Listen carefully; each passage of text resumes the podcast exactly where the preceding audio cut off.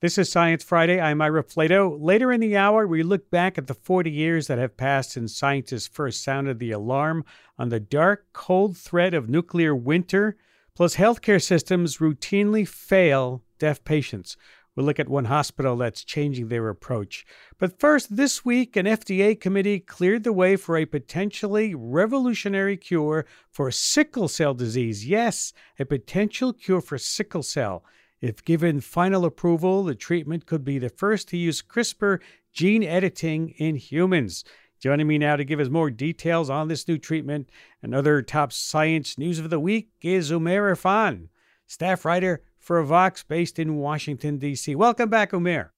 Hi, Ira. Thanks for having me. Let's get right into this story about sickle cell. Give me some details here. Right. This is a treatment called Exa-cel, and as you mentioned, it's based on CRISPR, the gene editing technique. The thing to know about sickle cell disease is that it's caused by a genetic mutation of just one letter. And scientists have long reasoned that if they could swap and correct that typo, they could potentially cure this disease. That one letter mutation, it causes the red blood cells to shrivel up into these sickle or crescent shapes, and that causes the cells to clog up blood vessels. That leads to a lot of other problems, things like strokes, uh, organ damage and even excruciating pain. And so that makes sickle cell a pretty debilitating disease. So this is pretty exciting that they've developed not just a therapy, not just a treatment, but a cure. And this is the first time they're using CRISPR in people. Is that right? Well, it's the first time we're going to have an actual approved therapy or an actual uh, treatment that's going to be approved by regulators. You know, CRISPR has been getting a lot of hype. There's a lot of potential that we've been hearing about for a few years, but this right. is very likely to be the first one that's going to enter the real world that might actually make a difference in people's lives. And just how expensive is this treatment? Because we're always looking out for these new treatments. Sometimes they go through the roof. Well, right. And also because we're in the United States and because of our healthcare system, everything has a price tag. We don't have a specific tag for this, but some estimates are that this is going to be costing about millions of dollars per patient. Now, the rationale is that one, this is a complicated treatment to administer, and also that this is a cure, not just a treatment. So this will be a one and done type deal.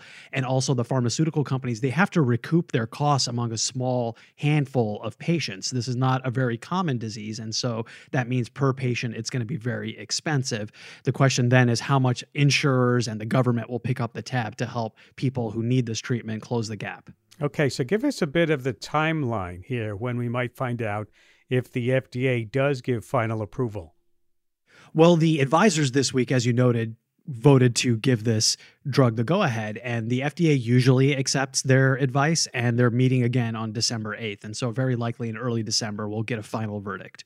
Okay, let's move on to this next story, which is a little bit less optimistic, and that is for the first time in 20 years, infant mortality rates have increased in the U.S. That is not very good news, is it? How big an increase are we seeing? It's an increase from about 5.44 infant deaths per every 1,000 births in 2021 to 5.6 in 2022. That may seem small, but one, it is statistically significant and it is notable because it's an increase because for a long time, infant mortality was decreasing in the United States.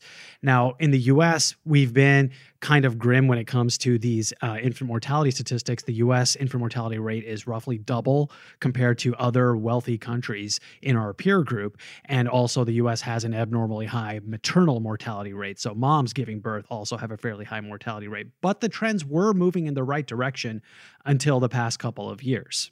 And what do we think is causing this uptick? Well, you may recall in the past couple of years, we did have the COVID 19 pandemic. The infections were part of it, but the researchers that were looking at this said that it was probably the wider societal disruptions as well. It wasn't simply the people getting sick from COVID, but it was also people who were not getting regular health appointments, but also things like inflation and the increase in the cost of living. That's making, you know, moms and parents basically choose between paying for necessities like rent and paying for things like preventative health care. And that means that they're not catching complications early, which in turn leads to more problems with birth, delivery, and in infancy. The next story you brought us is about the auto industry. This week, the United Auto Workers, the UAW, reached tentative agreements with automakers ending the strike You reported on the impact of these agreements on the shift to making electric vehicles. Why is that important? Well, it's important because the workers and the social component of the shift towards clean energy is turning out to be a much bigger impediment to that transition than simply the technology. It's not simply about making better batteries or cheaper electric cars, but addressing the needs of the workers that make them. This was the conclusion of the national academies. They put out a report last week looking at the things that we need to do in the United States to transition and to accelerate the shift to decarbonizing the economy. And one of the things that they warned about was that the US social safety net is really weak and there aren't a lot of great worker protections. The UAW strikes kind of reflected that because among the issues that they were trying to get better agreements on were things like making sure that workers in electric vehicle plants and in battery manufacturing were covered by contracts, but also that workers that lost their jobs making conventional vehicles also had some leverage in getting things like severance and training for new jobs. Yeah, because this is something we have to prepare for and be ready for as we shift to an electric car economy. Right. And it's not just electric cars, but it, you know, it's things like transmission lines, it's power lines, it's being able to install insulation and highly efficient appliances. There's a whole cadre of workers that are desperately needed. And the clean energy sector of the economy is growing. There's a lot of demand for workers, but very few workers in the fossil fuel sector or in the traditionally dirty sectors are making that jump. If you look at the past 20 years, it's been less than 1%. And so, one of the more urgent challenges for our economy going forward is how do you help people make that jump rather than simply dislocating people, having layoffs in one area and jobs in another? How do you make sure that the people who are losing jobs can get some of the new ones and reap some of the benefits. That's going to be the big challenge going forward. Yeah, yeah, that certainly is. Let's stick, uh, within the energy sector here a bit longer because there's big news in nuclear fusion this week. The largest fusion operating in the world went online uh, this week in Japan. This one is of the tokamak design, different than the last big uh, news we got. Tell us about that. Right. You may recall earlier this year, we got the news from Lawrence Livermore Lab that they achieved more energy out of a fusion reactor than they put in.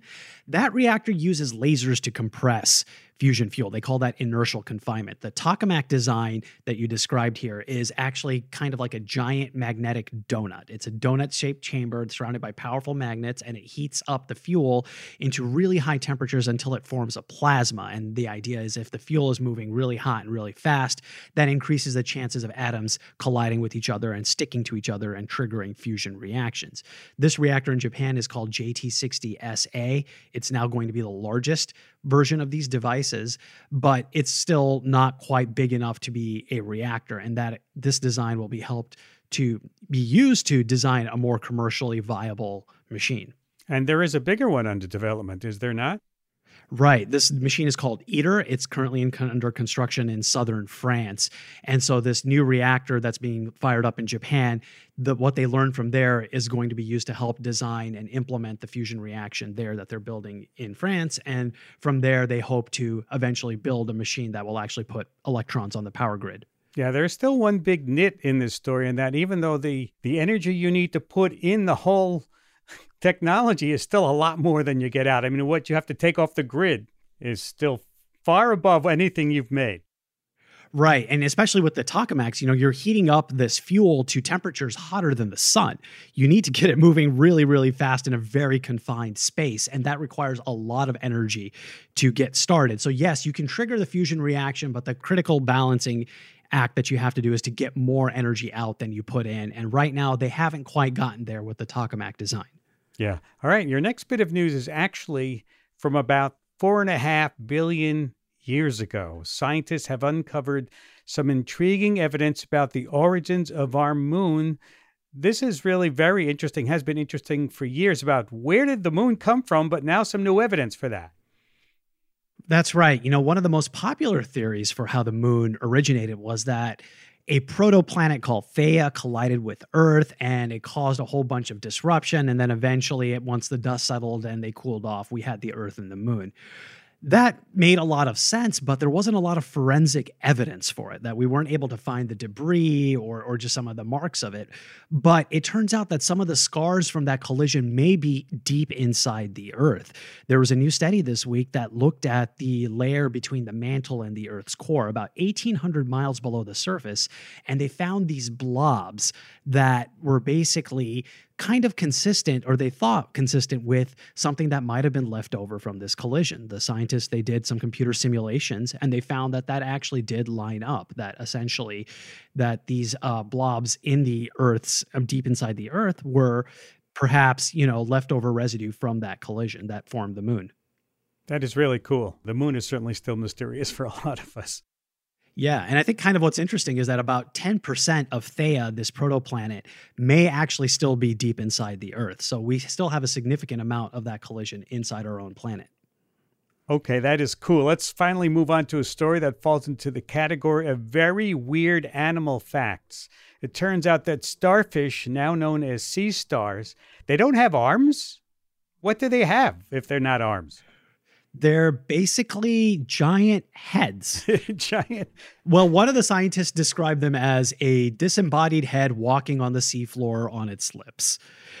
Um, and so the reason they came to that conclusion is that, yeah, you know, you look at a starfish and it doesn't seem very analogous to us as humans, but we try to draw those connections anyway. But it turns out that's kind of flawed. When they looked at the genetics of starfish, particularly in development, and they attached markers to their cells, they found out that the cells that were distributed throughout the starfish's body were mainly cells associated with what they would consider a head rather than arms. Mm-hmm. And so from the embryo to the full grown adult, it looks like most of its body basically fits within the description of what they would consider, you know, a, a head region rather than things that would be more considered limbs. And so it's forcing scientists to kind of reconsider how these animals plan their bodies.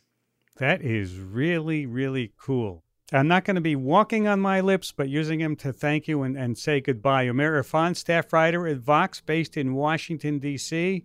Thanks for joining us. My pleasure, Ira. Thanks for having me.